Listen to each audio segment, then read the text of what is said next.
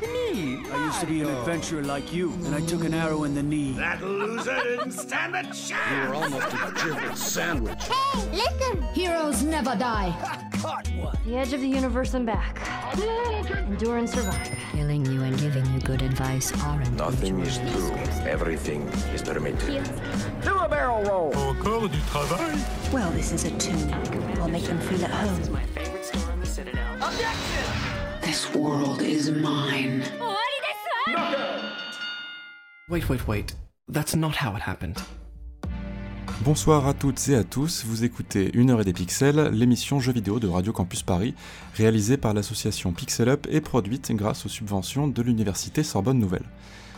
Il me semble important de vous dire qu'il s'agit de notre deuxième enregistrement pour cet épisode. Suite à quelques petits problèmes techniques, nous avons dû nous réunir une nouvelle fois, un peu en urgence, et je me permets de le préciser parce que ça va avoir deux conséquences sur l'émission de ce soir. Premièrement, Cindy ne sera malheureusement pas avec nous, elle ne pouvait pas se libérer pour cette seconde captation, mais vous entendrez bien sûr sa chronique qu'elle a pu nous faire parvenir. Et ensuite, deuxième point, le blind test ne sera pas orchestré par Lys comme c'était prévu, car on a déjà entendu tous les morceaux qu'elle nous avait sélectionnés lors du premier enregistrement, et donc on connaît déjà toutes les réponses. Ce sera donc exceptionnellement et en exclusivité notre réalisateur et monteur bien-aimé Lazare qui se chargera d'animer le blind test cette fois-ci. On le retrouvera à la fin de l'émission. Ceci étant dit, pour cette avant-dernière émission de la saison, nous accueillons parmi nous Clémentine Plissonnier. Salut Clémentine et merci de te joindre à nous ce soir. Salut, merci pour l'invitation. Tu es game et UX designer indépendante, tu travailles en ce moment avec le studio Monkey Moon sur leur prochain projet qui s'appelle Flat Eye, et tu es aussi cofondatrice du très chouette collectif Mauvaise Herbe qui cherche à valoriser et protéger la diversité des expertises dans le jeu vidéo. Et ensemble, pendant l'entretien, nous aborderons la question du handicap et surtout celle de la représentation du handicap dans le jeu vidéo. Mais avant ça, nous retrouverons nos chroniqueuses et chroniqueurs habituels, à commencer par Lys, qui comme d'habitude tissera des liens entre jeux vidéo et littérature en nous parlant cette fois-ci de Witchwood. Bonsoir Lys. Bonsoir tout le monde. Après ça, nous entendrons la chronique de Cindy, et ce sera ensuite Alexandre qui s'emparera du micro pour nous vanter les mérites des gardiens de la galaxie. Salut Alex. Bonsoir, alors euh, les mérites je sais pas trop mais c'est pas mal. On verra ça, tu nous en parleras plus en détail. Et après l'entretien, ce sera au tour de Ash de prendre la parole cette fois-ci pour parler du dernier jeu de CD Projekt et se poser cette question toute rhétorique. Cyberpunk 77 est-il raciste? Salut Ash. Bonsoir, la réponse va vous étonner. je, je n'en doute pas. Et enfin, comme, euh, comme toujours, la mission s'achèvera sur le blind test qui, comme je le disais, sera mené par Lazare. Et je précise que le blind test du premier enregistrement avait été remporté haut la main par Clémentine. On verra si elle parvient à réitérer l'exploit cette fois-ci. Bref, il est temps maintenant de se lancer. Lys, je te laisse la parole pour ta chronique. En fin d'année 2021 est sorti le jeu Witchwood créé par le studio Alien Trap. On se réveille dans la peau d'une sorcière vivant au fond des bois, sans aucun souvenir de ce qui nous est arrivé auparavant. On découvre que s'est introduit chez nous une chèvre démon. Celle-ci nous demande de remplir un contrat avec elle. Elle souhaite récupérer quatre âmes malveillantes pour réveiller une jeune femme endormie. En échange, elle nous rendra nos souvenirs. Witchwood mêle le jeu d'aventure et de craft où l'on parcourt différents niveaux, tous très colorés et liés entre eux par un hub central. Il n'est pas une adaptation à proprement parler, mais on y ressent de fortes influences littéraires car Witchwood s'inspire en tout point de vue des contes de fées et des fables, que ce soit dans son écriture ou son style de jeu. Le début de l'histoire s'inscrit déjà dans une dynamique de conte avec cette fameuse première phrase Il était une fois. Notre personnage a perdu la mémoire et devra se plier aux exigences, aux quêtes imposées par la biquette démoniaque pour parvenir à ses fins. Il y a aussi cette mystérieuse jeune femme endormie dans un temple, allongée dans un cercueil de cristal et entourée de roses. Une image bien connue. Qui est cette femme? Pourquoi la chèvre veut-elle la réveiller? Pour répondre à ces questions, nous devrons donc partir en exploration pour retrouver les âmes, parce que dans les contes, il y a toujours un élément déclencheur qui force le personnage principal à partir de chez lui. Tout le long du jeu, nous rencontrerons des créatures merveilleuses, licornes, fées, elfes, esprits farceurs, mais aussi des animaux. Toutes les âmes que nous devrons récolter sont celles d'animaux.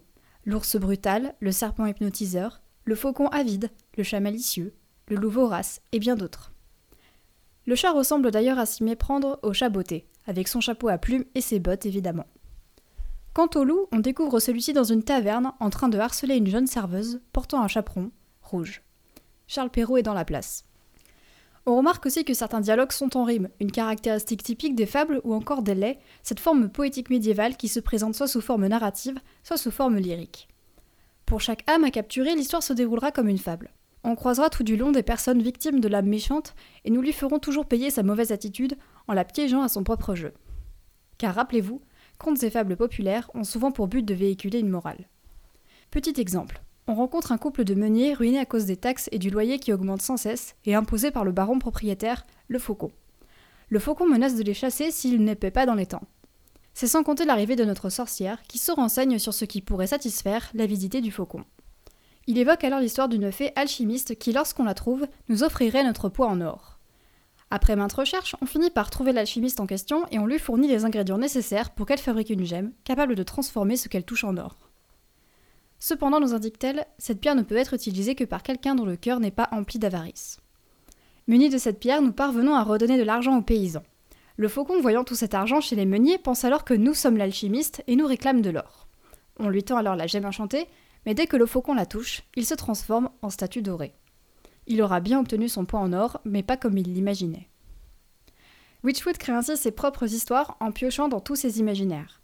On sent qu'une vraie attention a été portée dans l'écriture, avec des dialogues et des descriptions soignées qui ne sont pas encore évidents à suivre puisque le jeu n'est pas traduit en français. La progression de l'histoire est marquée par différentes quêtes, chaque âme à récolter suit un schéma identique. On a des informations à chercher en discutant avec les personnages, ils nous demandent systématiquement un objet pour les aider.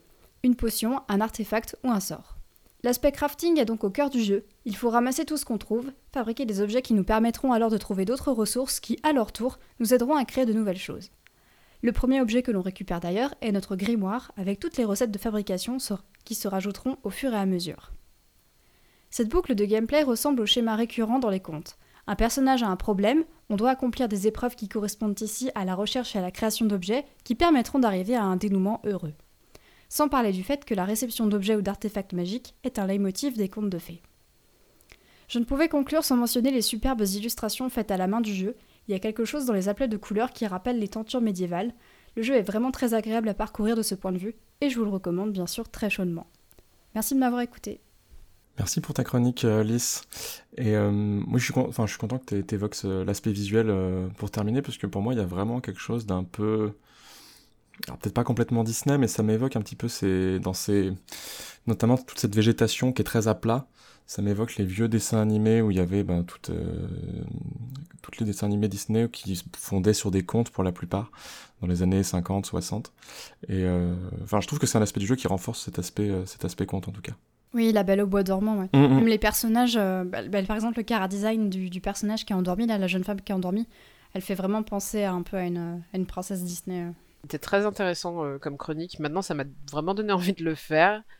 Et je me questionne aussi un petit peu sur, euh, sur l'aspect euh, réalité des contes. Est-ce qu'il y a. Comment dire ça? Est-ce qu'ils ont essayé d'être le plus proche que possible de ce qui est raconté dans les bouquins? Ou est-ce que l'objectif est de tourner ça d'une manière un peu parodique? Euh, je sais pas s'il y a vraiment un aspect parodique, mais euh, j'ai l'impression en fait de voir plus des mélanges de, contes que j'avais déjà lus, enfin d'histoires que je connaissais. J'ai pas retrouvé un conte précis euh, en particulier, mais plus un mélange d'inspiration. Et euh, après, oui, il y a un côté toujours un petit peu, un peu humoristique dans l'attitude notamment de, notre personnage, de la sorcière, qui se moque un peu et qui, qui joue un petit peu sur parfois le, le sarcasme et l'ironie, parce que bon, souvent elle sait ce qui va, elle sait un petit peu ce qui va se passer. Mais après, je, j'irais pas jusqu'à dire que c'est euh, que c'est une interprétation un peu parodique. D'accord. Merci beaucoup, Lys. Euh, ça m'a fait penser, du coup, dans ta description, euh, dans la description que tu fais du, tu fais du jeu, entre, euh, comment dire, ces, ces astuces d'écriture, les, ces illustrations peintes à la main, le, fait que certains dialogues soient rimés, ce genre de choses, ça m'a fait penser à, hum, Child of Light, parce que il correspond un peu aussi à cette, euh, à cette description-là, et lui aussi, très clairement, il, cherche à, comment dire, à pencher du côté du, conte. Est-ce que quel, quel parallèle tu pourrais faire en- entre les deux? T'as fait Child of Light aussi? Oui, il y a plein de parallèles à faire euh, dans, les, dans les inspirations, je pense. Le fait déjà que Child of Light, il est complètement écrit en, écrit en vers, c'est pas un hasard. Euh, Après, euh, Witchwood, il y a certains passages qui sont écrits en vers, mais c'est pas toute l'intégralité du jeu. Il y a aussi une partie un peu plus euh, narrative avec les pensées de la sorcière ou même des, des, bulles de dialogue qui vont, enfin des bulles de texte qui vont juste expliquer en fait la, la situation.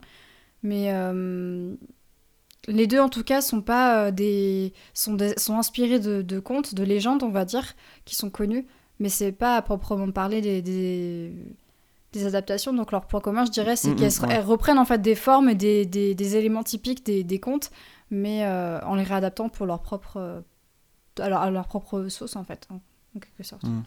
Ouais, je vois. Du coup, j'aurais aussi une autre interrogation. C'est, hum, t'évoques le crafting, qui est, euh, qui est, qui est quand même qui est au centre du, du jeu, d'après ce que tu, d'après ce que tu nous décris.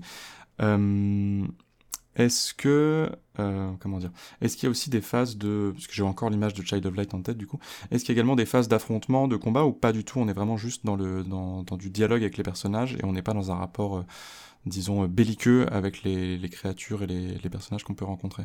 Alors, euh, on, a une, on a une jauge de vie et on peut se faire attaquer par des, créatures et on peut euh, tuer des créatures aussi pour récolter des, ingrédients sur elles. Après, euh, je parlerai pas de combat ni d'XP, enfin, on n'a n'a pas d'expérience par rapport à ça et c'est pas vraiment des combats en- finalement parce que le jeu a pas du tout été pensé pour ça.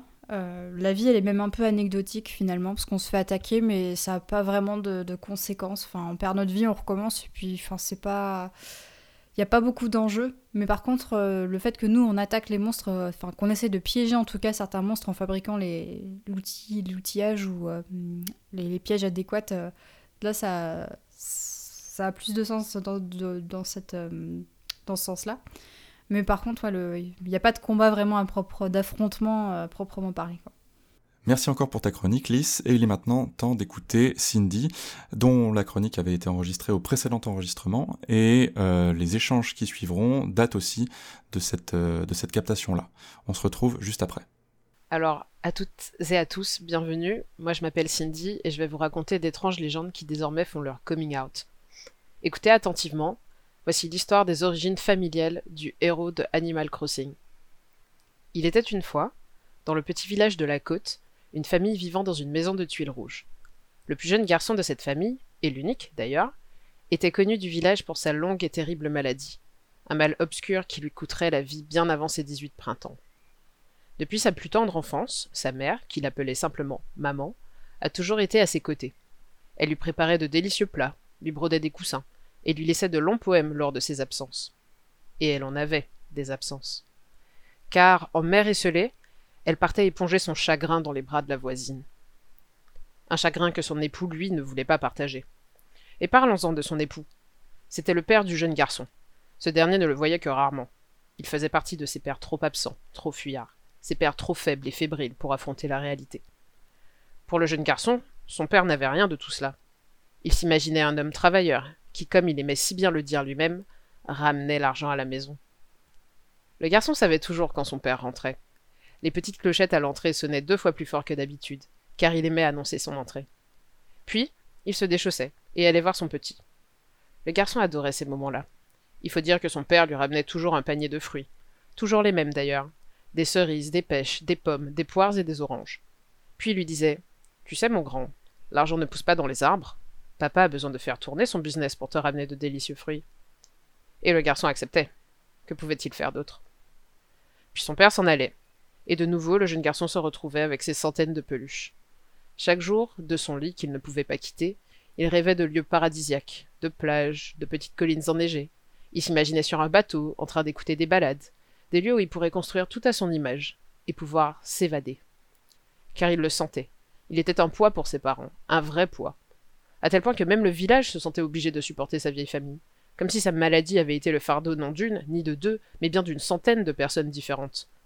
À chacun de ses réveils, le jeune garçon trouvait une nouvelle peluche à ses côtés. Les habitants du village lui en créaient une quantité incroyable, toutes différentes. À chaque jour sa peluche. Des lions, des cerfs, des moutons, des lapins. Il y avait là toute une cour. Pour le jeune garçon, il était temps de mettre fin à toute cette souffrance. Ce fut pourquoi un jour, à l'aube d'un nouveau réveil, les paupières du jeune garçon restèrent closes. Cependant, il ne quitta pas le monde des vivants avant d'assister à un dernier spectacle, celui de ses parents, désemparés devant son inactivité. L'argent était plus important que notre fils pour toi, argumentait la mère. Et toi alors, répondait le papa. Tu crois que personne n'a vu? L'amour était plus important que notre fils pour toi. L'amour, crachait-elle. L'amour, c'est ce que tu as été incapable de lui donner, même de me donner. Ah, parce que pour toi, c'était simple. C'est simple pour toi d'aimer la chair de ta chair, celle-là même que tu sais vouer à mourir avant toi? Mais ce n'est pas une raison. Pardonne-moi d'avoir souhaité me protéger, répondait alors son père. Mais te protéger de quoi? De ton fils? Non, disait-il, du traumatisme de le perdre, de vous perdre. Et c'est à ce moment-là que la mère répondait Et d'après toi Comment combat-on la perte? Le père hésitait alors, fixant son jeune fils, attrapant la main de sa femme. Il soupira lentement et la serra avec force. Ensemble? demanda-t-il hésitant. Il crut longuement que sa demande resterait sans réponse. Mais sa femme serra à son tour sa main en soupirant. Ensemble, répondit-elle. Et c'est ainsi que le jeune garçon, partiellement apaisé, rendit son dernier souffle, s'évadant à jamais dans un univers idyllique, peuplé d'animaux anthropomorphes. Mais ceci, mes alliés, est une autre histoire. Merci de m'avoir écouté. Merci beaucoup Cindy pour ta chronique. Je l'ai trouvé plus... comment dire Bon, l'histoire est toujours aussi chouette, t'as un talent vraiment pour raconter les histoires, à croire que c'est ton métier. Et euh, en revanche, j'arrive moins à mettre le doigt sur euh, ce que t'as essayé de nous dire par rapport aux, deux fois précédentes. Alors, quand j'ai écrit cette histoire, j'ai voulu changer un petit peu le format. Quand j'ai écrit cette histoire, j'ai beaucoup tiqué en fait sur le rôle des parents et sur le modèle de la famille, notamment dans, dans certains jeux vidéo. Euh, avec cette histoire de de la mère en fait qui reste à la maison et le père qui s'en va ramener l'argent. En fait, ça m'a beaucoup questionné sur le jeu d'origine euh, dans Animal Crossing, euh, qui dépeint en fait très souvent euh, les parents dans des rôles assez traditionnels et typiques. donc la mère très omniprésente, très affectueuse, le père très absent, qui n'écrit pas ou très peu. Et en fait, dans le, dans le jeu en lui-même, c'est exactement ce qui se passe. Euh, et ça m'a questionné. Euh, j'ai eu beaucoup de mal à écrire cette histoire parce que je n'étais pas d'accord en fait avec ce que j'écrivais. Et je me disais en même temps pourquoi, euh, pourquoi aujourd'hui les, les jeux continuent de prendre en fait ces décisions, pourquoi ils proposent du, pur conventionnel alors qu'on a tellement de, représentations diverses actuelles, pourquoi on ne nuance pas? Et, en fait c'est un peu ça que je voulais critiquer avec cette histoire-là. Et tu as, tu as des réponses à, ta, à ton questionnement qui est de pourquoi pourquoi les choses avancent pas de, ce côté-là et pourquoi on reste un peu engoncé dans ces carcans euh, J'ai quelques pistes. Euh, je pense que Animal Crossing est assez particulier étant donné euh, son origine, qui est que son, créateur souhaitait un peu combler certains manques. néanmoins, globalement, c'est un peu trop difficile. Hein. Ça, tout va dépendre de chaque, chaque jeu et de pourquoi en fait les, les studios décident de rester dans dans la facilité. Hein. C'est un petit peu la même chose, le même débat avec euh, pourquoi on choisit un, héros plutôt qu'une héroïne. Ça me faisait aussi penser au, personnage un peu de la mère dans, Pokémon, que tous les Pokémon démarrent euh, quasiment dans notre maison avec, euh, avec notre, notre mère et que c'est très rare en fait qu'on sache ce que fait, ce que fait le père dans, dans, les, dans les jeux Pokémon, donc ça me, ça me faisait penser à ça. C'est assez récurrent effectivement d'avoir notamment dans les, dans, un peu dans les RPG japonais euh, tournés pour les, enfants, entre guillemets, euh, d'avoir des figures parentales qui sont euh, absentes ou au contraire présentes mais inutiles. C'est maintenant à Alexandre de prendre la parole et ce soir Alex tu nous parles des Gardiens de la Galaxie. Est-ce qu'on peut en conclure que tu en as fini avec Elden Ring ou pas du tout? Alors oui effectivement j'en ai fini avec Elden Ring, je l'ai désinstallé et je compte pas y retoucher avant un moment même si le, New Game Plus, quand même, euh, m'appelle à chaque fois que je vois un tweet qui parle du jeu. Euh, mais je, résiste. Difficilement, mais je résiste. Et aujourd'hui, effectivement, j'avais envie de vous parler des Gardiens de la Galaxie. Alors, pas le meilleur film du MCU, mais bien du jeu sorti en octobre dernier. Alors, soyons honnêtes, à l'annonce, j'étais pas très emballé, surtout après le four qui a été Avengers, que tout le monde a d'ailleurs déjà oublié. Et bah, les Gardiens de la Galaxie, c'est ce que j'aurais aimé que Avengers soit un vrai jeu d'aventure qui ne se prend pas pour ce qu'il n'est pas, et qui a des moments de grâce qu'on n'attend pas forcément. Alors, pas dans son gameplay, qui m'a rendu incroyablement zinzin dès qu'il y a plus de 4,5 à l'écran, mais bel et bien dans son écriture. Et oui, on n'y pense pas quand on voit les derniers jeux d'Eidos Montréal, mais parfois ils sortent un jeu dont l'écriture laisse un bon souvenir.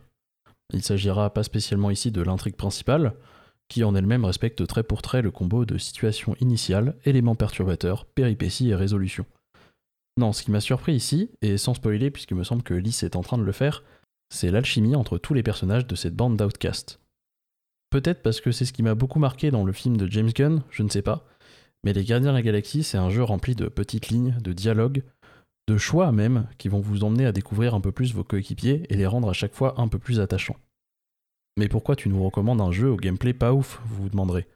Eh bien parce que contrairement à ce que veut vous faire croire la presse française, ce n'est pas tout ce qui compte dans un jeu vidéo. Et un gameplay moyen peut très bien être sauvé par une bonne écriture, ou même par ses graphismes, si c'est ça qui vous fait plaisir. Et pour rester chez Eidos, le dernier Tomb Raider par exemple n'avait que ça pour lui. Et Gardien de la Galaxie, c'est très simplement un jeu feel good. On apprend à connaître une bande de bras cassés qui essaient de faire de leur mieux dans des situations qui ne leur sont pas toujours favorables. Un peu comme dans ma vie, quoi. Mais merci de m'avoir écouté, et le mois prochain, on parlera de cinéma tout autant feel good. C'est quoi ce petit teasing euh, du coup pour le, pour le mois prochain? Tu fais une autre, euh, tu parles d'une autre adaptation euh, de, de, de jeux vidéo, enfin de films en jeu vidéo euh, Non, je vais plutôt parler d'une adaptation de jeu vidéo en film. Ouh. Euh, Ah, su- sujet, sujet souvent, euh, souvent un peu tendu. Su- sujet un peu tendu, mais euh, je, je pense que. Je, je, ne sais, je sais pas, j'ai pas encore revu le, le film en question, mais je pense que c'est quelque chose de bien, donc, euh, donc voilà, surprise, surprise.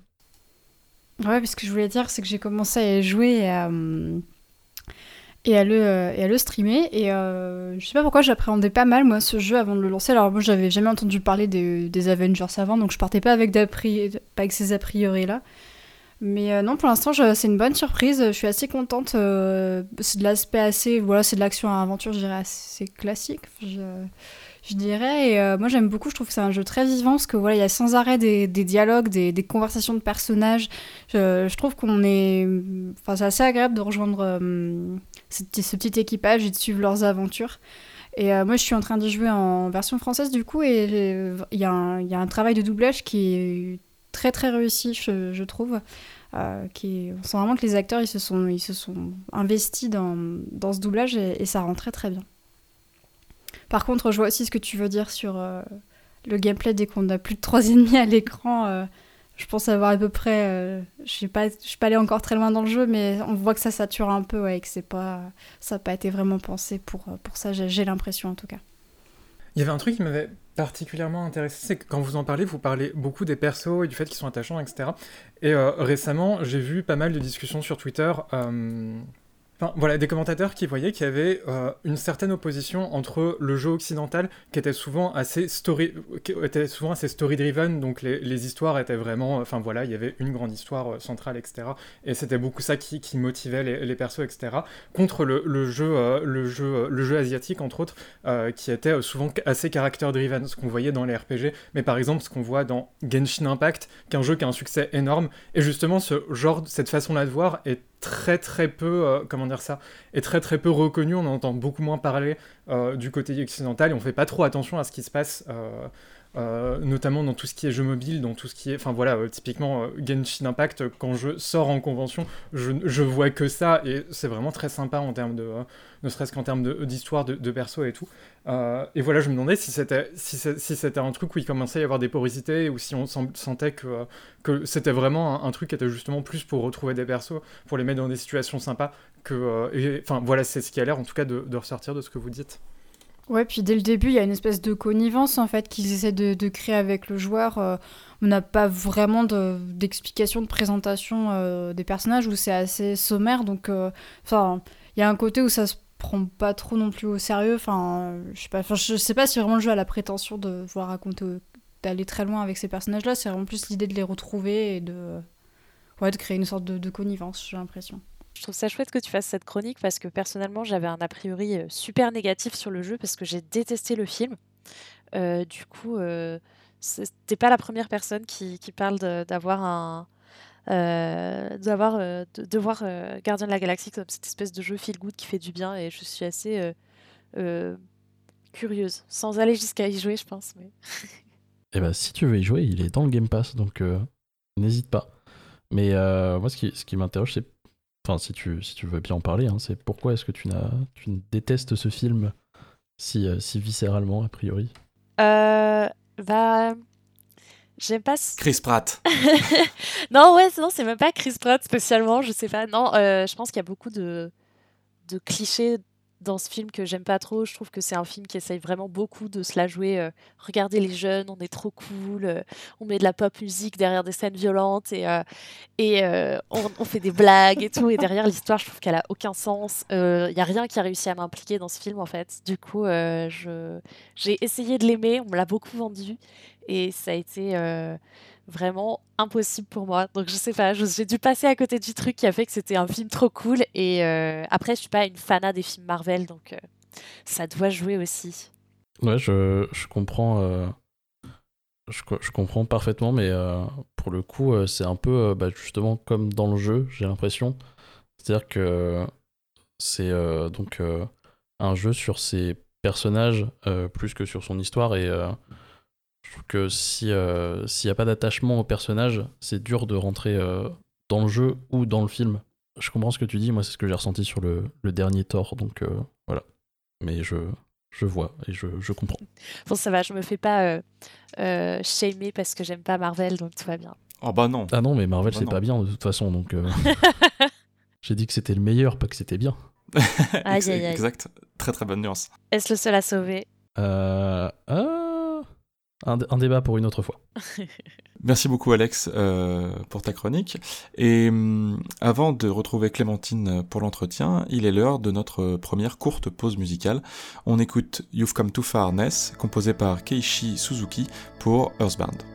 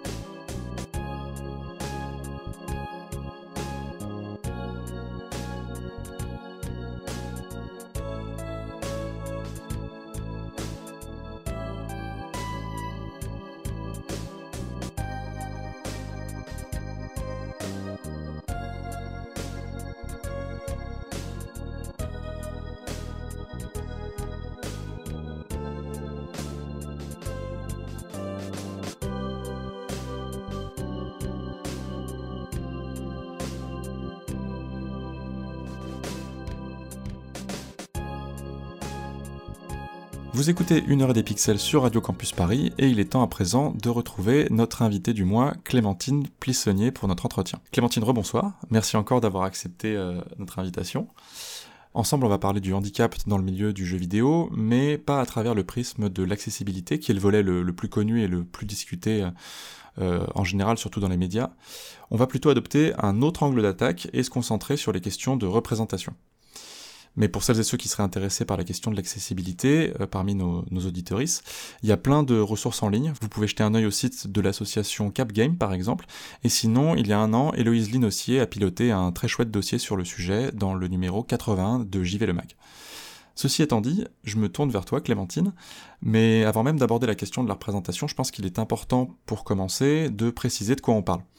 Donc, est-ce que tu pourrais, dans un premier temps, définir en, en quelques mots, si c'est possible, euh, ce qu'on entend par handicap ça me, semble, ça me semble important à aborder, puisque lorsqu'on est une personne non concernée, lorsqu'on est une personne donc valide, on n'a pas forcément idée de toutes les réalités que la notion peut, recouvrir. Et du coup, est-ce que, dans un second temps, tu peux nous dire de quelle manière t'en es venu à t'intéresser et à travailler sur la question du handicap dans le milieu du jeu vidéo? Oui, bien sûr. Alors, en quelques mots, ça va être difficile, mais on va essayer de, on va essayer de synthétiser ça. Euh, bah, déjà, donc le handicap, euh, c'est en, voilà, en trois mots, on pourrait le définir en disant que c'est le fait qu'une personne a des capacités différentes de ce qu'est la norme, et du coup, euh, ça va, ou des besoins différents de ce que, de ce que va être la norme. Et du coup, ça va impacter sa vie quotidienne. Donc ça peut être à la fois sur le travail, sur les actes quotidiens vraiment à la maison, aussi dans le relationnel, etc.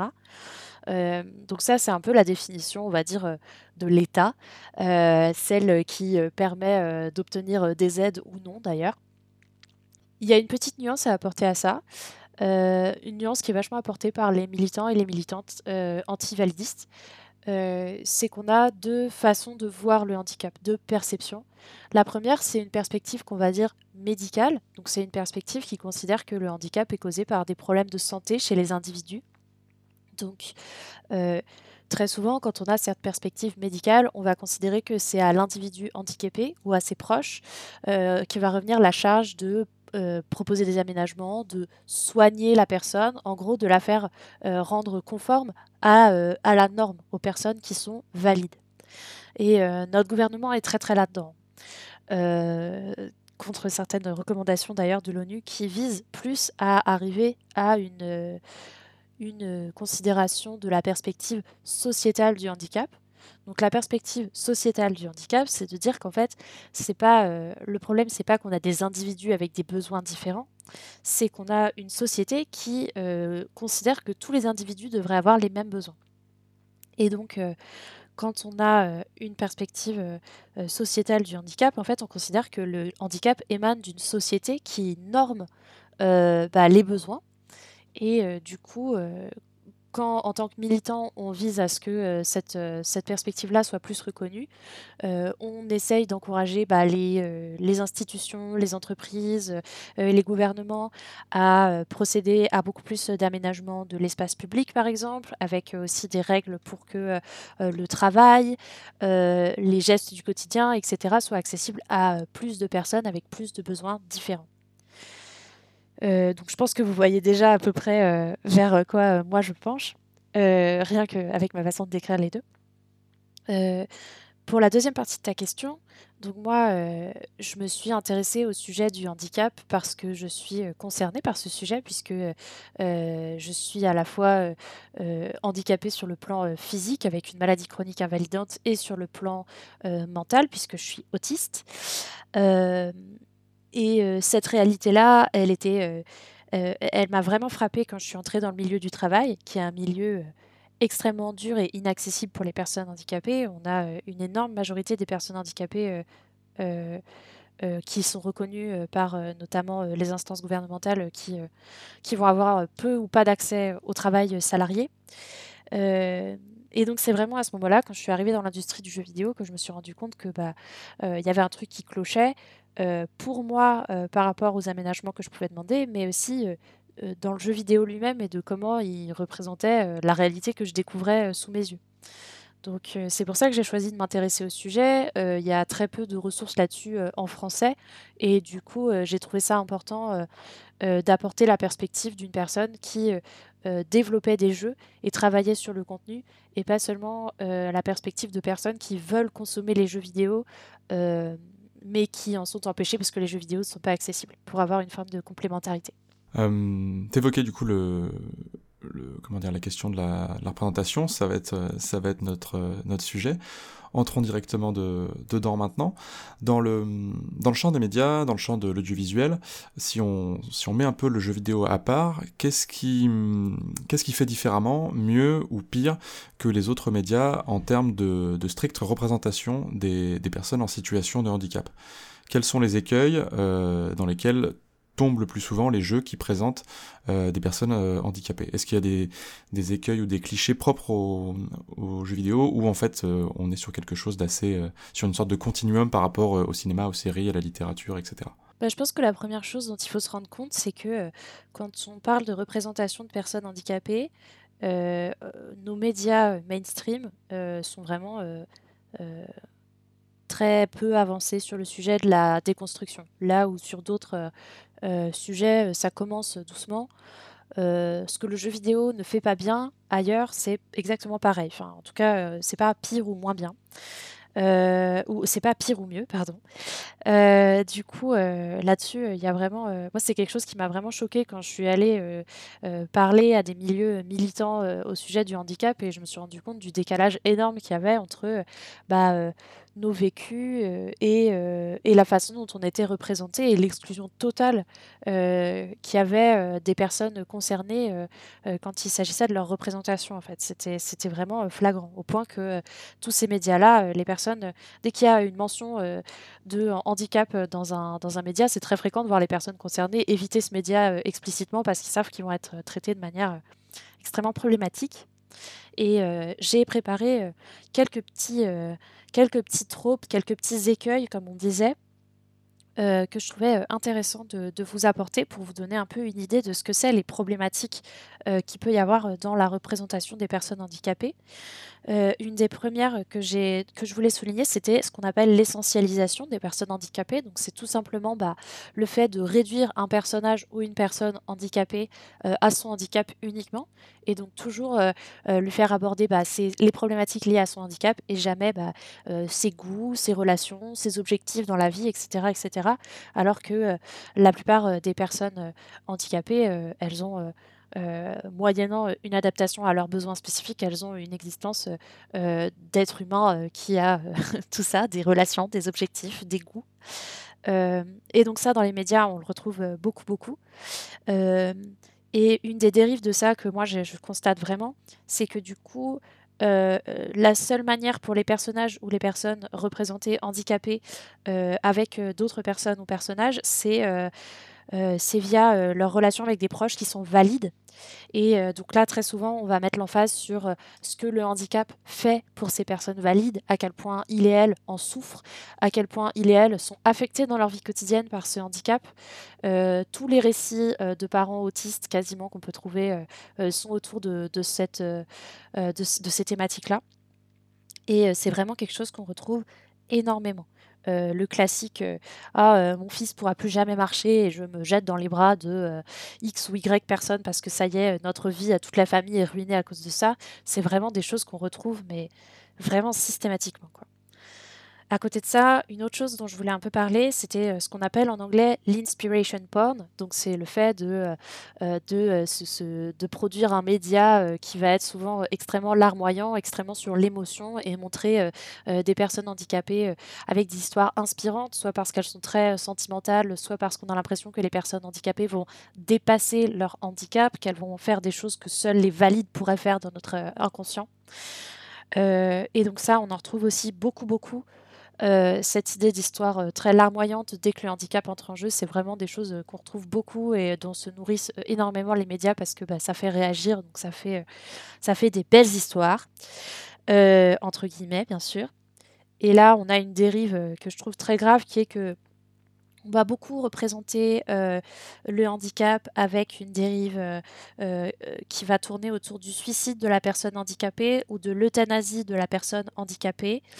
donc ça, c'est des sujets qui sont très graves et qui reviennent très très fréquemment avec des thématiques comme le fait que je suis pas, je mérite pas de ou je suis une, je suis un fardeau pour les autres, etc., etc. On va avoir beaucoup de, de thématiques comme ça.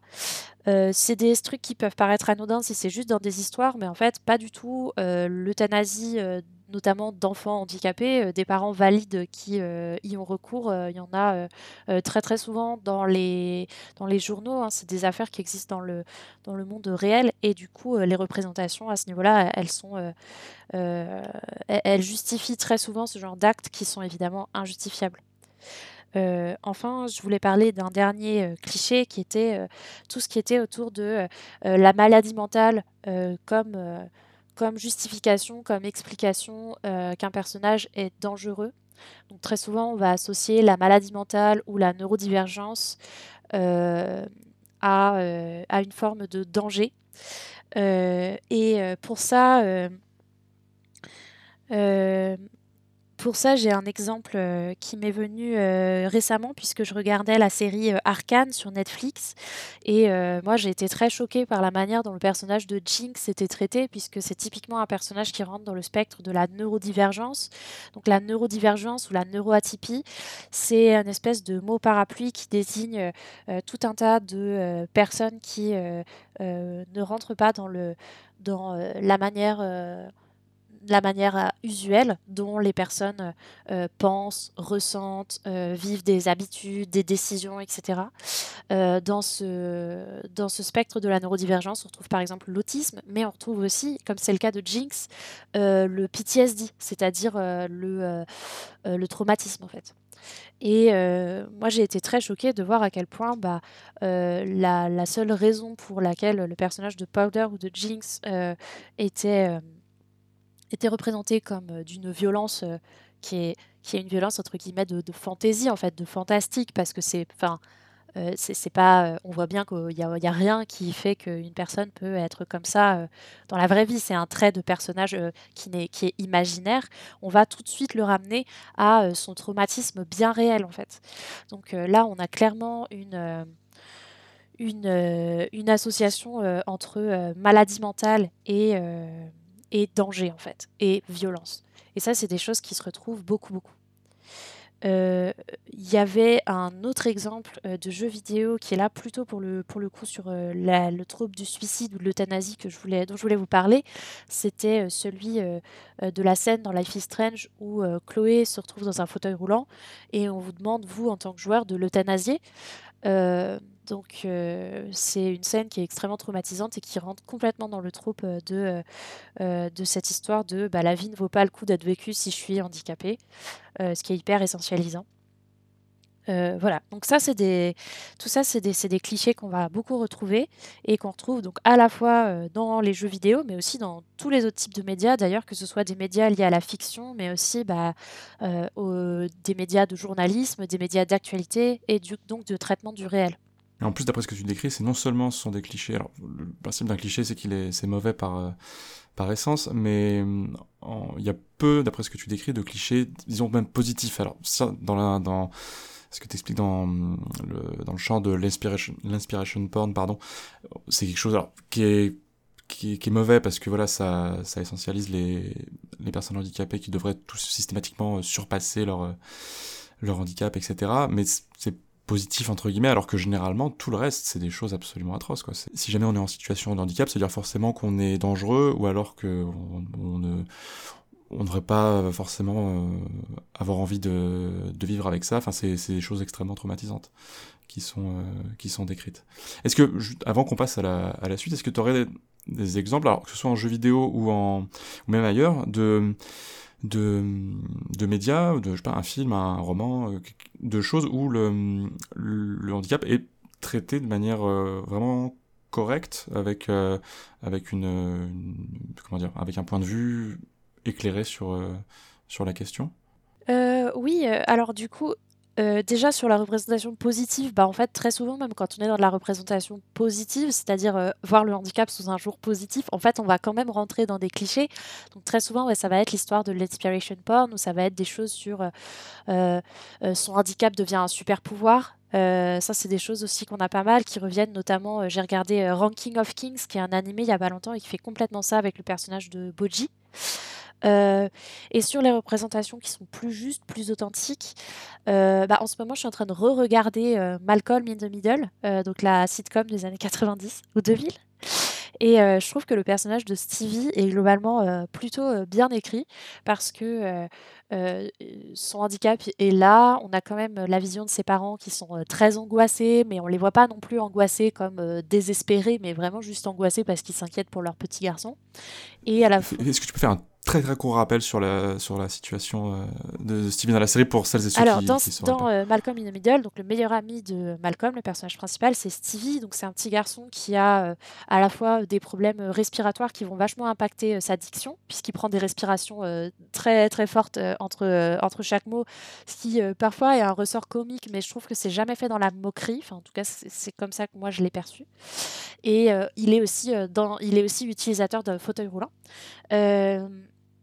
Donc du coup, malgré ça, le personnage de Stevie, il est montré plutôt comme un adolescent normal, qui a une vie normale d'adolescent, c'est-à-dire que bah, il est euh, il est montré euh, en train de faire des blagues avec ses potes, en train de euh, faire du sport, en train de regarder des comic books, en train d'aller à la salle d'arcade, en train de faire des fugues parce que ils font plein de, plein de conneries avec ses, ses, potes et tout ça. Donc je, trouve que la représentation est assez juste, surtout à une époque où globalement quand on montre le handicap, c'est vraiment juste que voilà, c'est un personnage qui va être jeté à la poubelle et qui va juste être là pour euh, montrer euh, le handicap et faire des blagues là-dessus. Et Stevie là-dessus a plus de complexité. Donc récemment, je trouve que c'est un personnage qui m'a euh, qui m'a plu dans ce sens-là. Ok. Ah, déjà que Malcolm est une série vraiment chouette. Oui, moi j'aime beaucoup en général, en plus, c'est vraiment très cool. Bon, c'est plutôt jeune, mais c'est vraiment très chouette. Et comme, comme tu le dis, voilà, c'est pas parce que ça date déjà un peu qu'on pouvait pas déjà à l'époque faire des, des, choses chouettes en termes de représentation. Tout à fait. Un problème spécifique qui, qui, va être lié aux jeux vidéo euh, peut émerger lorsque c'est le protagoniste qui est en situation de handicap. Comme c'est généralement le personnage qu'on contrôle, on va de fait être amené à jouer son handicap et on peut se dire que ça, ça pose problème. Pendant la préparation de l'émission, en réfléchissant, en lisant un petit peu et en, en, en prenant mes notes, j'ai pris conscience qu'un jeu comme Hellblade, par exemple, que moi j'avais, beaucoup apprécié, qui m'a beaucoup marqué quand il est sorti, et qui est en plus plutôt euh, qui part comment dire avec de bonnes intentions, euh, ce jeu propose de découvrir ce qu'est la psychose euh, à travers toute une série de, puzzles, des effets de, mise en scène psychédélique, etc. Et quand on y réfléchit, c'est un peu gênant. Alors bien sûr, c'est pas le c'est pas le seul jeu à faire preuve de, maladresse, disons, en, en, dépeignant le, handicap et en le faisant jouer. Je, je lui jette pas spécifiquement la pierre, mais du coup, ça me fait me poser une question. Est-ce qu'il est possible de dire quelque chose du handicap à travers le gameplay, en, s'y prenant euh, correctement?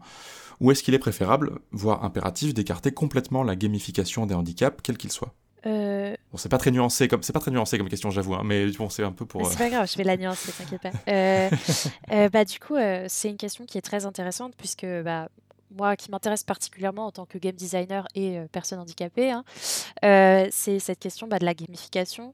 Euh, ce que je trouve euh, intéressant dans la take de Hellblade, c'est qu'on a clairement une volonté de euh, pédagogie, en fait, qu'on retrouve pas mal dans des initiatives qui cherchent à faire comprendre aux valides ce qu'est le vécu d'une personne handicapée par exemple, c'est ce que c'est ce que moi j'appelle un peu, c'est toutes ces expériences où on cherche à donner à voir.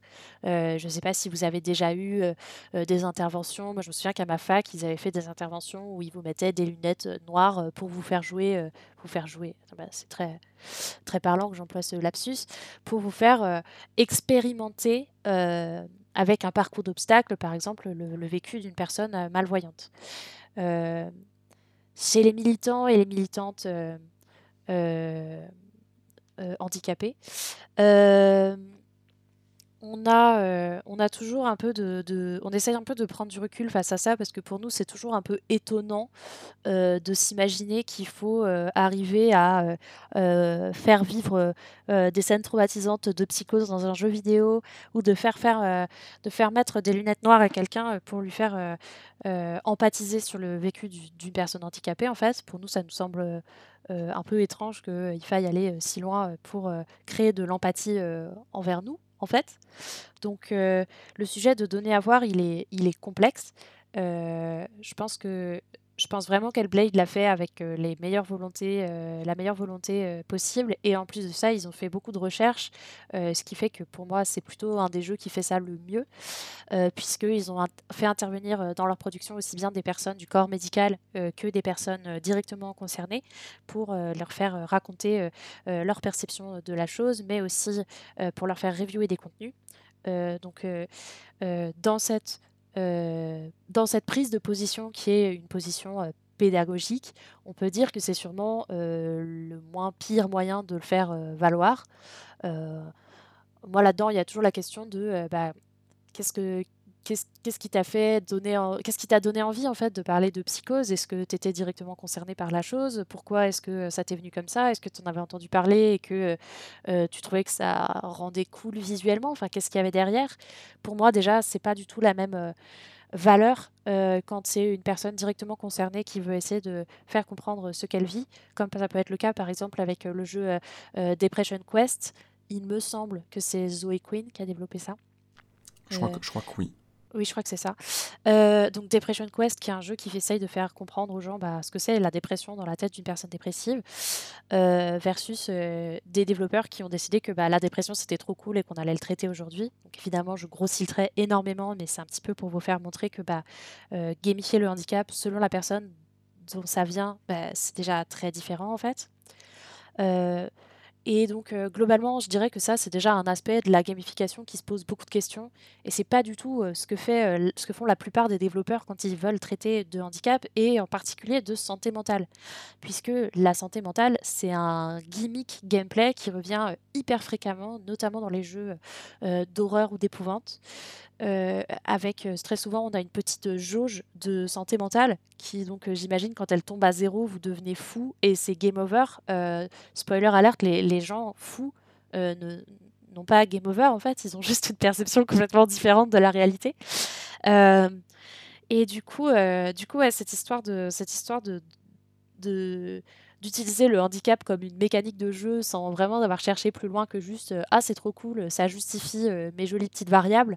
Euh, là pour moi on est clairement sur des choses beaucoup beaucoup plus problématiques. et là, il faut vraiment se poser des questions quand on est réduit à faire ce genre de choses, quand on est game designer ou développeur, parce que c'est vraiment, ça fait des choses qui clochent, ça fait euh, je, vous garantis que quand la santé mentale des personnes baisse, elles, ne voient pas euh, des euh, ombres de monstres loin, ou elles n'ont pas des jumpscares, ou, ou elles ne perdent pas trois points de, je sais pas, de dextérité par exemple. Donc là, il y a vraiment des questions à se poser et il y a vraiment des questionnements à avoir. Enfin, la gamification du handicap, c'est un, sujet très vaste. Il y a des prises de position à avoir et il y a, des choses qui sont clairement à éviter de toute façon. Justement, tu parles de, certaines choses à éviter, de, recherches à faire, de questions à se poser.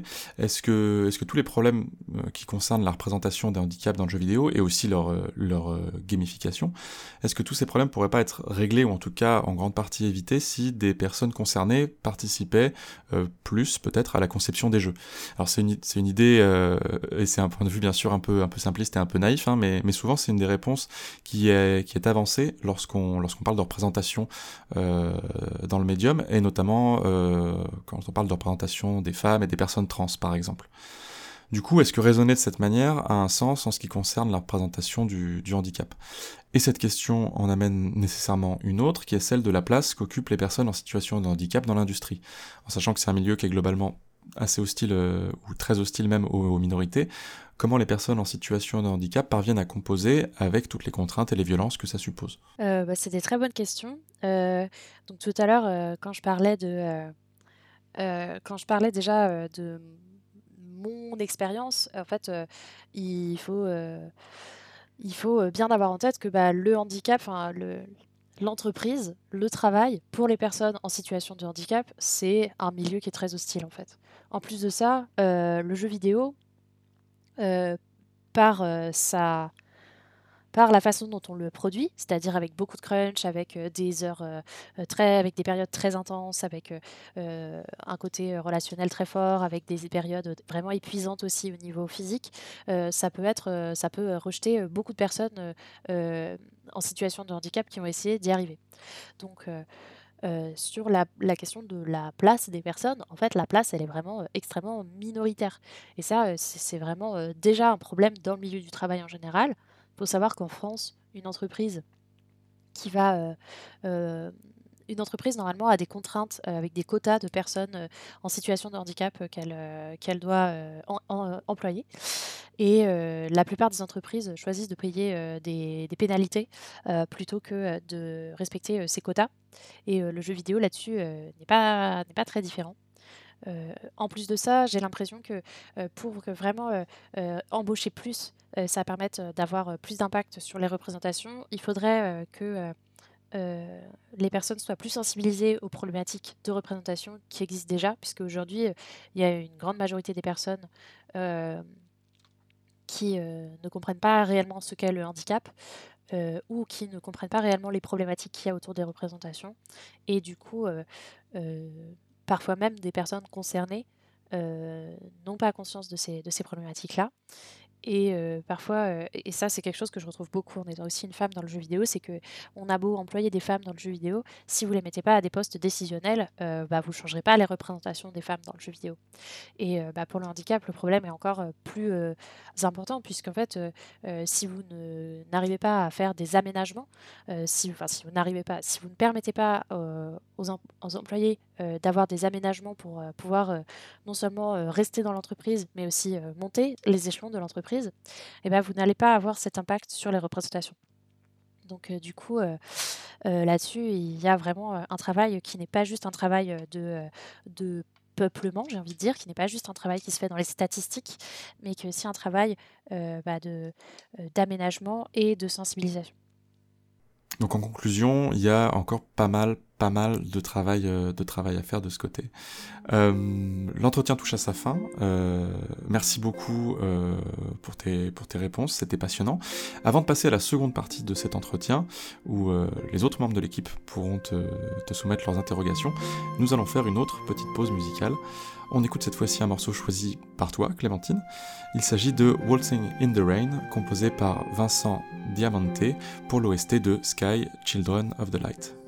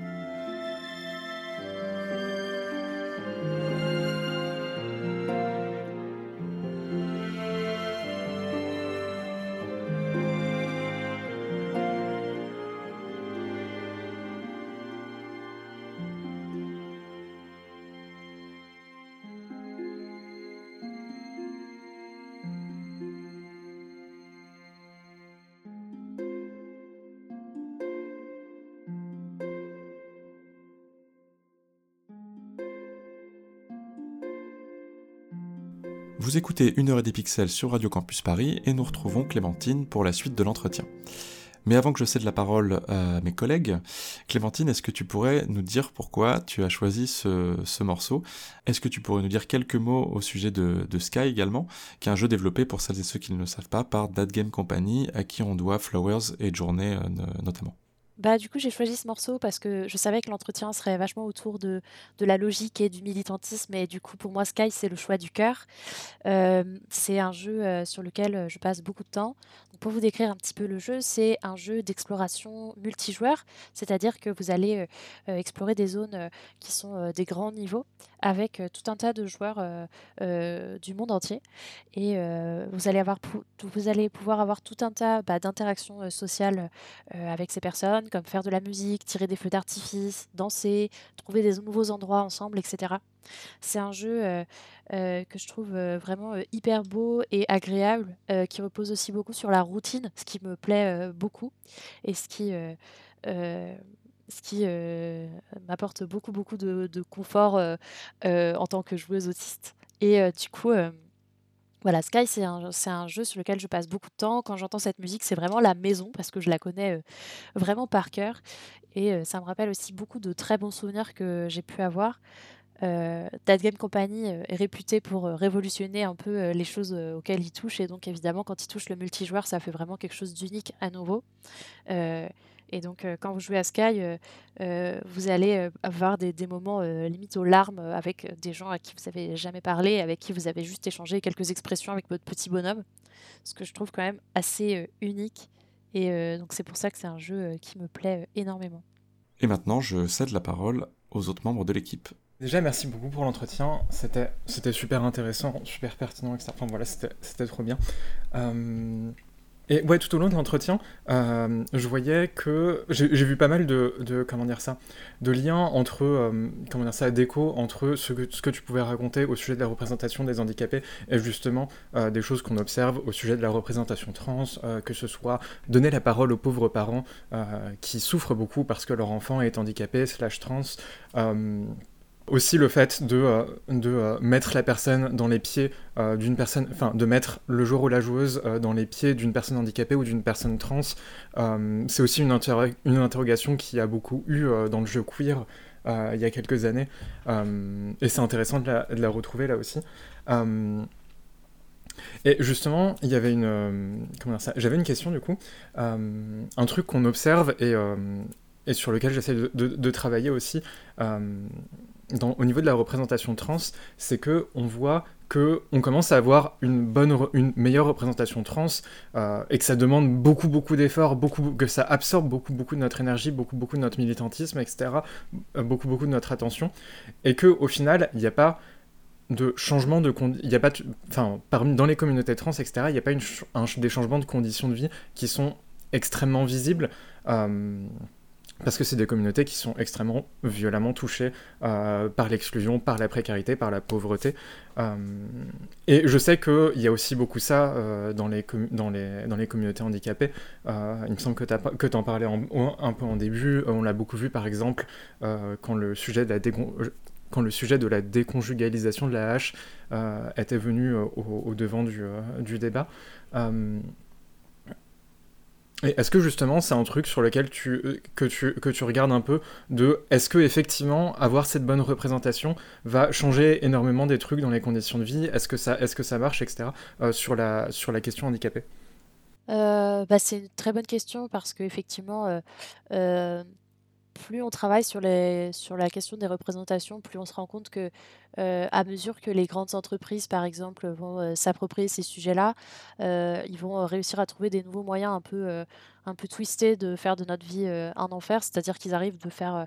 Enfin, moi, je le vois pas mal avec quand, par exemple, les femmes ou les... Ou les où les, les créateurs et les créatrices racisés euh, sortent du contenu qu'on essaye de promouvoir et tout ça. Euh, derrière, on, a toujours autant de scandales sur les conditions de travail, ce genre de choses dans, dans, des grandes entreprises.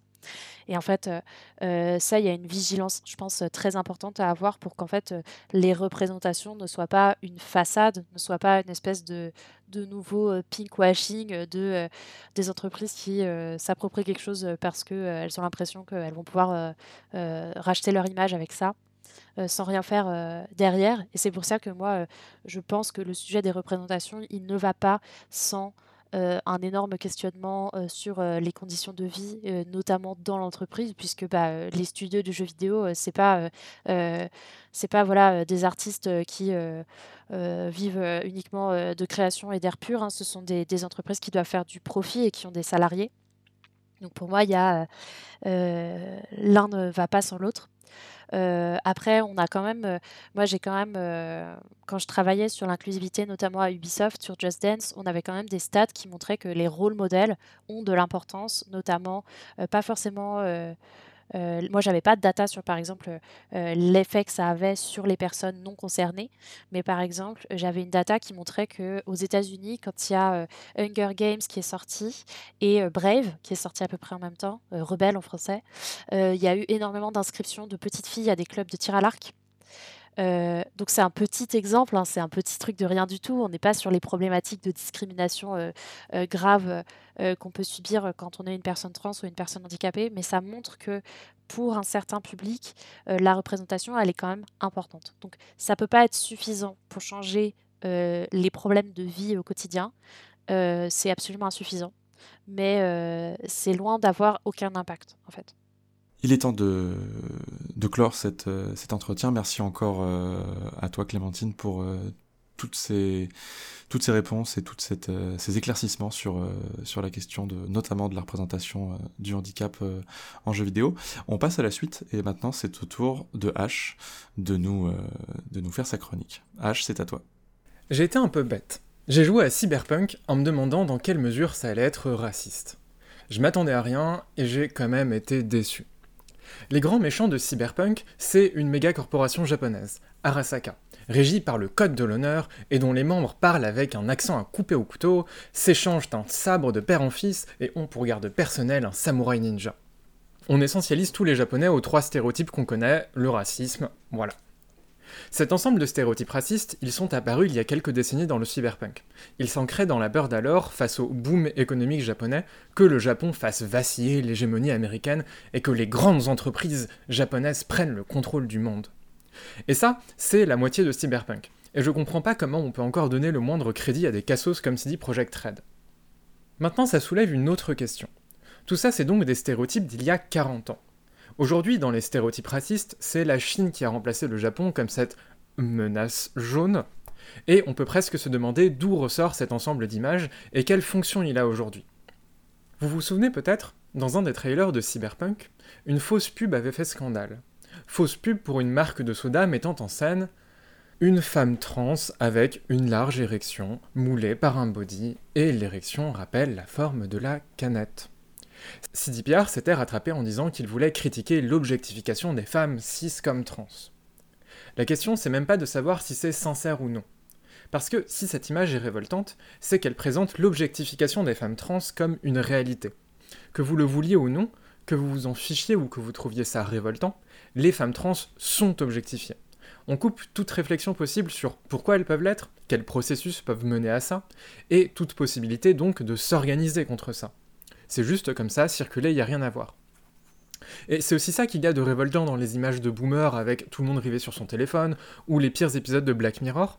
Ce n'est pas qu'ils ont raison ou tort, c'est qu'ils n'y voient rien d'autre que la réalité. Bref, on vit dans une société.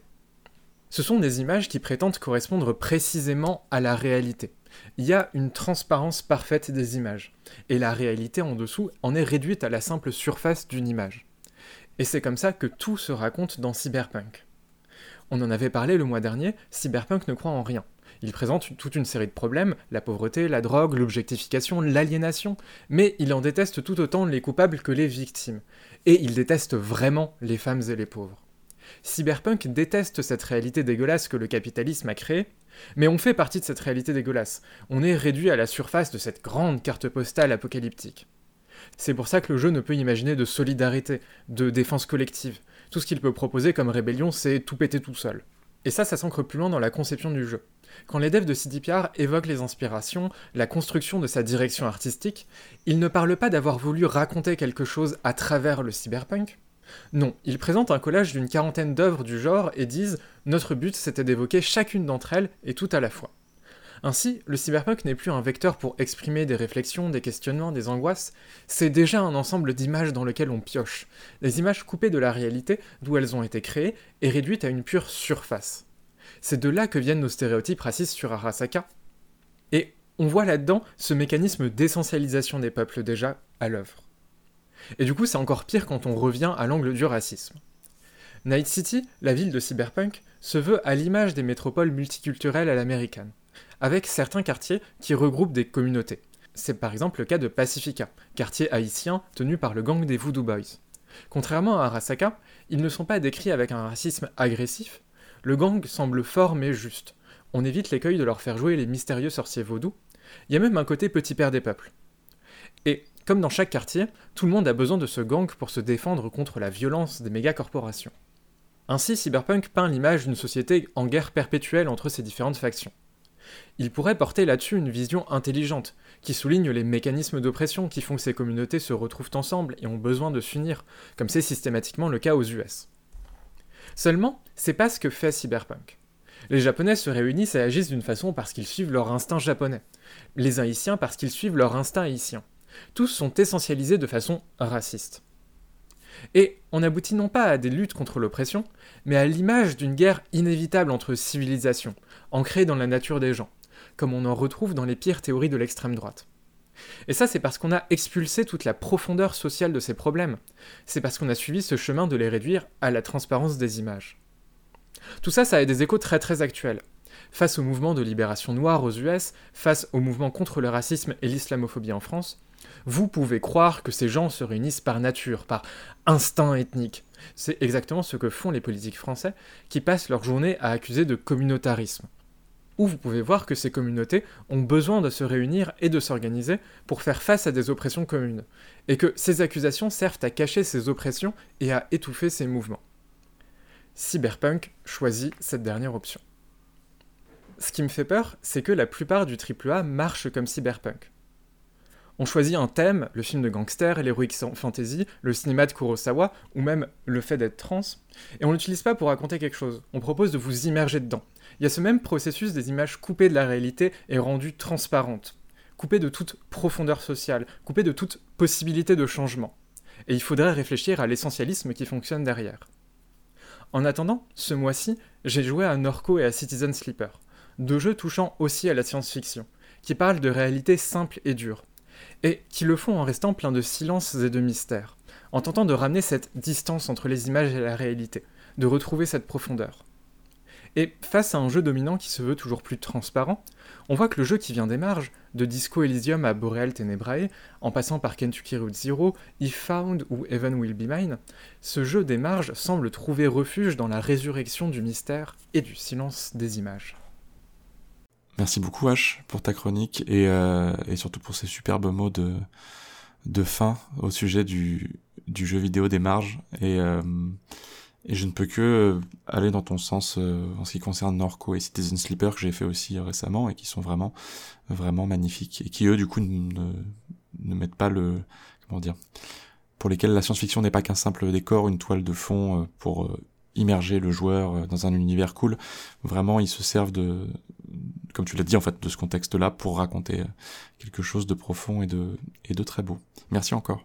Merci beaucoup parce que j'ai trouvé ça vraiment vraiment passionnant euh, comme chronique. Euh, moi, je retrouve beaucoup euh, ces problématiques de, de, de l'esthétique et du réalisme. En fait, j'ai l'impression que à mesure que le jeu vidéo franchit des sommets techniques et arrive à un réalisme pas possible au niveau graphique, et ben, c'est marrant parce qu'on a aussi une une envie de, de montrer, enfin d'être réaliste à tout prix quoi. Je sais pas, je sais pas exactement comment le comment le, le formuler, mais en tout cas euh, comme si comme si en fait l'esthétique et l'immersion se suffisaient à, elles-mêmes en fait et que bah du coup il suffisait de de choisir un thème ou de choisir un événement et puis de se placer dedans au milieu et puis en fait ce sera réaliste et ce sera l'immersion totale. Et, je trouve que c'est c'est évidemment une erreur puisque quand on travaille dans le jeu vidéo, on produit du média, on produit de, la, de, la, création et donc évidemment qu'en fait on se positionne euh, et qu'on ne sera pas sur le, sur le réalisme, même si on a l'impression d'entrer dans le photoréalisme. Et donc, euh, quand euh, tu parles de, cyberpunk et de, juste emprunter à l'esthétique cyberpunk sans, sans, saisir que bah, le, le mouvement euh, cyberpunk, euh, normalement, il y a un message derrière, il y a un questionnement sur notre société. Euh, ben, je trouve ça, je, trouve ça, je trouve ça très parlant pour, nos jeux actuels où on a vraiment cette envie de réalisme et qu'on essaye de se débarrasser à tout prix de, la, politique, de notre discours, d'un discours sur la société qu'on veut surtout pas mettre derrière nos œuvres, en tout cas dans le triple A. et ça renforce pour moi en tant que créatrice l'importance d'avoir d'avoir un positionnement en fait. Euh, on peut pas traiter un sujet euh, de manière neutre et, euh, et c'est d'autant plus important d'assumer et de réfléchir sur son positionnement. Je suis parfaitement d'accord sur ce, sur ce côté réalisme, parce que derrière le réalisme, il cache beaucoup, comme de la même façon que ouais, les, algorithmes, les algorithmes qui disent juste ah on va juste prendre des stats objectives et, et, comme ça on sera parfaitement objectif, alors qu'en fait ils reprennent des, ils se basent sur des datas ça, sur des datas qui ont des gros biais racistes, sexistes, etc. Et du coup, on se retrouve avec des algos et, des, euh, et, euh, et, du machine learning qui est, euh, qui, est, qui a ces biais racistes, sexistes. Bah, de la même façon, quand on, quand, quand on dit ah, on va se cacher, on, on, se, on, se cache derrière le réalisme, on reprend un peu ces biais, etc. Et voire même, voilà, ce qui me fait peur, c'est que un, un, quand on reprend un thème qui est aussi qui, a, qui, a, toutes ces critiques dans, le, dans les cyberpunk, ce qu'on voit c'est justement que ces critiques se mettent à se cristalliser et à plus Enfin voilà, euh, c'est euh, c'est ce que j'essaie de dire au fond de la chronique. Et du coup, je, te rejoins complètement sur ce fait voilà, de, de, de, remettre au centre le positionnement et le euh, bah, qu'est-ce qu'on va raconter. comment est-ce qu'on va comment est-ce qu'on utilise tout ce qu'on va utiliser dans le jeu. Enfin, pourquoi est-ce qu'on l'utilise Et ouais. Euh, ouais, merci beaucoup pour ta chronique, H. Euh, ce que tu disais euh, sur les jeux, je pense que tu, tu l'as pas cité, mais tu pensais peut-être à Ghost of Tsushima ou peut-être plus récemment Trek to Yomi.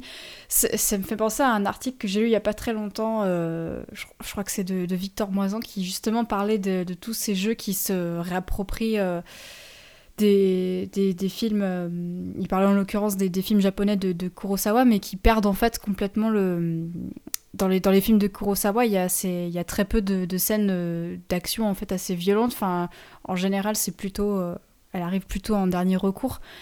Et il expliquait que dans Trek to Yomi, visiblement, il y, a, y a des scènes d'action et de, en tout cas qui revendiquent le, combat et la violence en, en permanence et que esthétiquement, ça se revendique de, ce, de ces inspirations euh, cinéma, mais que euh, dans l'interprétation, dans le fond, finalement, euh, le jeu vidéo est un peu à côté de la plaque et mériterait en fait de, questionner peut-être un peu plus son rythme, sa mise en scène peut-être, je sais pas, et puis sans doute son propos. Oui, je suis parfaitement d'accord que voilà, euh, euh, il y a beaucoup du ah, on va s'immerger euh, dans ces dans ces dans ces univers-là maintenant qu'on peut qu'on a de l'interaction, qu'on a de la technologie, etc. Et oui, au final, effectivement, il y a très peu de réflexion sur le propos en général qui est qui est enfin sur la, façon dont on change le propos, etc. Et, et je suis parfaitement d'accord. Et en plus, ça peut avoir des côtés, des côtés très très problématiques. Typiquement, la sortie de, de, toutes les, polémiques qu'il y avait eu à la sortie de Sifu, où, euh, où pas mal de, euh, de commentateurs, commenta- enfin de, journalistes euh, et de critiques qui s'étaient un peu révoltés euh, sur, sur certains aspects du jeu et de la façon dont ils voyaient le dont ils se réappropriaient euh, le, le kung fu, etc. Voilà, j'avais fait une, petite vidéo là-dessus, mais surtout, il y a, enfin, vous, vous, retrouvez vous retrouvez, je pense, facilement les articles qui sont un peu tous en anglais, et c'est pour ça que j'avais voulu euh, les reprendre un petit peu, donc voilà. Merci encore une fois beaucoup à toi, euh, H, pour ta chronique. Et maintenant, c'est l'heure du blind test, et c'est donc le moment d'accueillir Lazare. Salut Lazare. Salut Ça fait plaisir de t'avoir de nouveau euh, parmi nous. C'était pas arrivé depuis la saison dernière. Et surtout, merci d'avoir euh, préparé un petit blind test euh, au pied levé. C'est vraiment sympa de ta part. Sur, euh, sur quelle thématique tu as prévu de nous tester? Et j'ai décidé de prendre euh, la thématique des radios dans le jeu vidéo.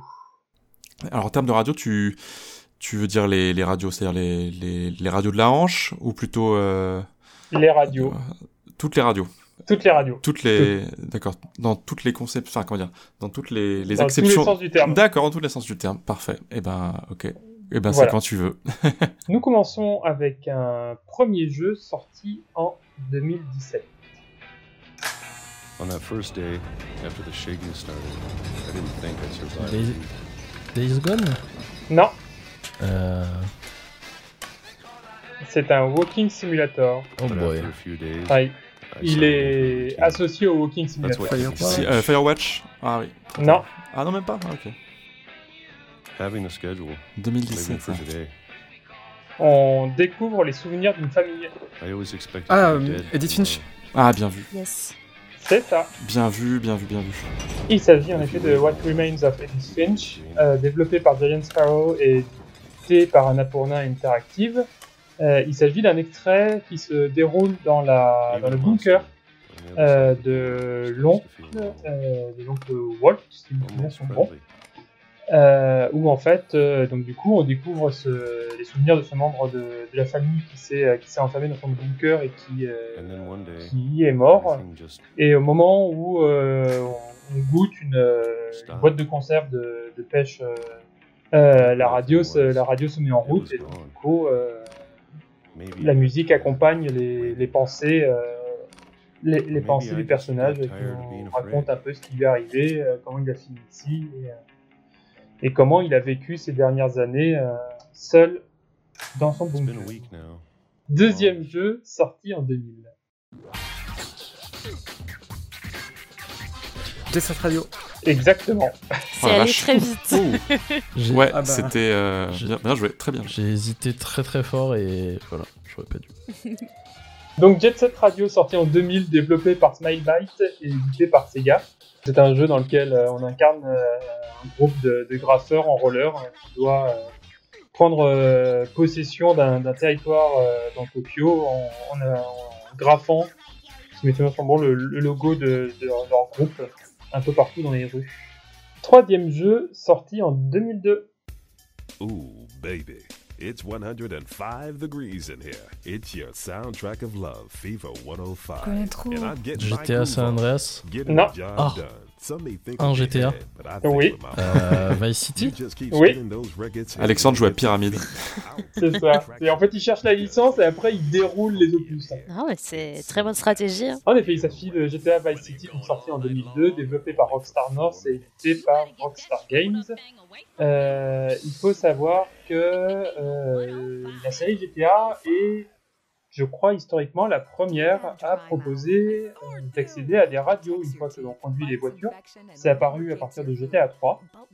Euh, et euh, pourquoi euh, Fever euh, 105 Parce que c'est une des radios qui ont le plus marqué les joueurs et les joueuses.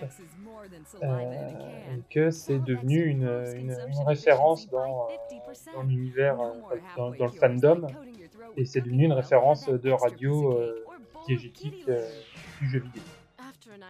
Quatrième extrait, jeu sorti en 2014.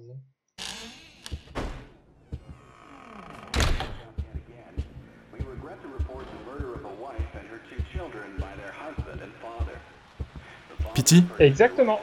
Attends, quoi? J'ai pas entendu euh, la réponse. C'était euh, c'était Pity. Wow. Ah oui, ok.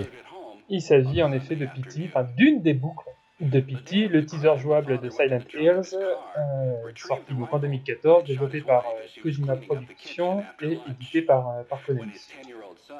Euh, en fait, il s'agit donc dans, une des, boucles, euh, la, radio est activée et donc on entend cette, news d'un homme qui a tué sa femme et le speaker s'étend très longuement sur ce meurtre. On fait un bon saut en arrière, puisque maintenant c'est un jeu sorti en 2007.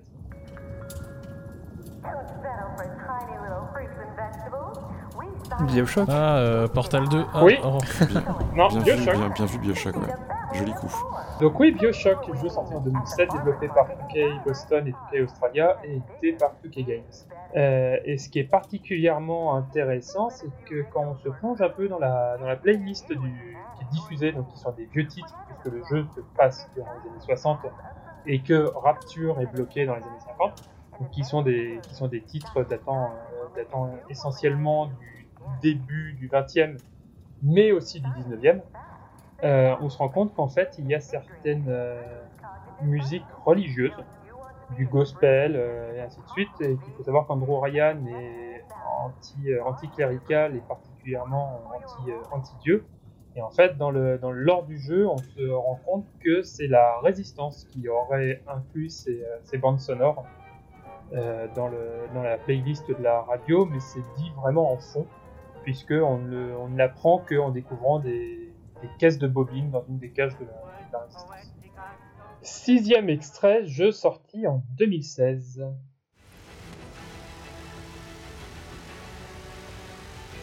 MGS5. Titanfall?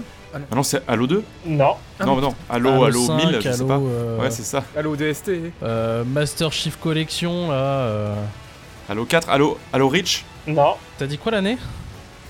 2016. Halo Wars 2. Non, c'est pas Halo. Ah putain, c'est l'autre là, euh, Destiny Non. Destiny 2 Non. C'est quelqu'un qui joue à Halo dans un jeu Non. Pas. Non. Mais qu'est-ce que Là, c'est c'est clairement ce la truc bande son d'Halo. hein. Bah oui. Ouais, c'est chelou. Non, non, c'est vraiment la musique diffusée à la radio. Ah ok, donc c'est un jeu Microsoft, donc c'est euh, Forza Horizon Ouais. 4 Forza Horizon 4 Oh là là, il est fort. C'était quoi l'année? C'est 2016. Donc le 3 du coup. Euh, bon, bah, je vais, vous, je vais vous accorder un point à tous les deux, euh, les deux euh, Clémentine et Alex, parce que le morceau est aussi dans le Forza Horizon. Ah ok. Mais cet extrait est tiré de Forza Horizon 3. La chaîne de radio qui diffuse cette musique-là, c'est Timeless FM, qui est la chaîne de radio qui normalement diffuse de la musique classique. Alors j'imagine qu'ils sont partis du principe que Halo est un classique et que Halo est de la musique orchestrale.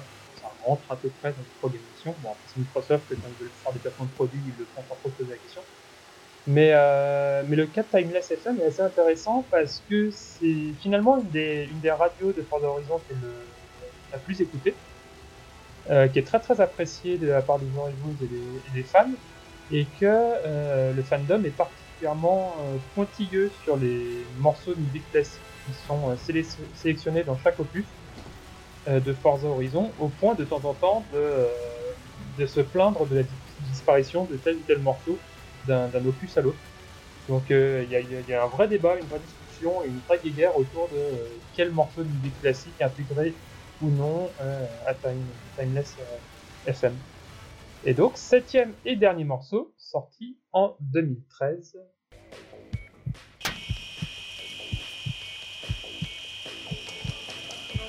Euh, Far Cry Blood Dragon? Non. Non, c'est Surgeon Simulator. Exactement. Oh. Oh là là Joli C'est sorti de très fond de ma mémoire. C'est en effet Surgeon Simulator. Euh, bah parce que comme euh, tout bon chirurgien, on utilise des radios. Bien joué. Voilà, c'était un peu le, le- le troll de le troll du blind test. euh, c'est le premier truc auquel j'ai pensé, hein, bizarrement. Euh, je me suis dit, je vais commencer par un, je vais commencer par un troll. Je l'ai mis à la fin du coup. Mais euh, oui, donc ce jeu sorti en 2013, développé et édité par Bossa Studios, donc euh, Clumsy Simulator, euh, dans, le, dans lequel on incarne un, chirurgien qui doit effectuer des, des opérations dans tout un tas de conditions plus loufoques les unes que les autres. Euh, je crois que c'est dans le 1 qu'il y a une, une opération dans une, dans une camionnette qui roule à toute vitesse, donc avec tous les objets qui volent dans tous les sens. Et si mes souvenirs sont bons, c'est dans le 2 qu'il y a carrément des opérations euh, dans l'espace. Et là, je m'en veux à mort parce que, bien entendu, je n'ai pas pris note des points. Je crois que c'est Clémentine qui a gagné pour la deuxième fois. Ouais. Ah ouais?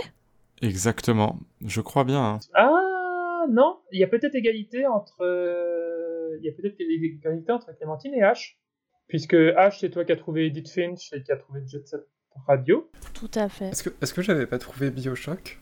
Eh oui. Eh ben voilà. Eh oui. On a Eh notre oui. gagnant. Voilà. bah donc voilà, donc on a notre gagnante, c'est donc H qui remporte mon grand comeback Bravo. euh, sur les sur les sur les blind tests. Et donc euh, le mois prochain, c'est Alexandre qui se charge du blind test. Alors, il faut savoir que hier, euh, enfin, hier pour nous, sur le premier enregistrement, j'avais pas trouvé de thème et j'ai eu une illumination tout à l'heure. Euh, je vais vous faire pour la dernière émission de la saison euh, double ration blind test euh, puisque ce sera des mashups et il faudra deviner euh, les deux morceaux qui les composent. Du coup, des mashups de jeux vidéo. Ok. Ambitieux. Ambitieux. Mais très cool. J'ai déjà toutes les musiques euh, très très cursed, donc euh, tout va bien. J'ai pas hâte. En tout cas, euh, merci beaucoup, euh, merci beaucoup Lazare pour ce blind test qui était fois euh, très chouette et surtout qui était euh, réalisé en un temps record. Et il est temps pour nous de, de conclure et d'arrêter là déjà. Vous avez du coup écouté Une heure et des pixels, une émission réalisée par l'association Pixel Up et produite grâce aux subventions de l'université Sorbonne Nouvelle. Merci à Vincent pour la sélection des intermèdes musicaux. Un grand merci du coup à Lazare, donc non seulement pour ce blind test, mais aussi euh, pour la réalisation et le, et le montage de l'émission. Merci à toute l'équipe pour ces fantastiques chroniques, et bien sûr merci encore à toi Clémentine d'avoir honoré notre invitation. C'était un plaisir de t'avoir parmi nous, et on espère que tu as passé un bon moment. Bah, super, euh, super moment pour moi. Donc, euh, merci beaucoup pour l'invitation. C'était trop bien, on a tous beaucoup, beaucoup apprécié. Bonne fin de soirée à toutes et tous. On vous donne rendez-vous le dimanche 12 juin pour le dernier épisode de la saison. Et d'ici là, portez-vous bien.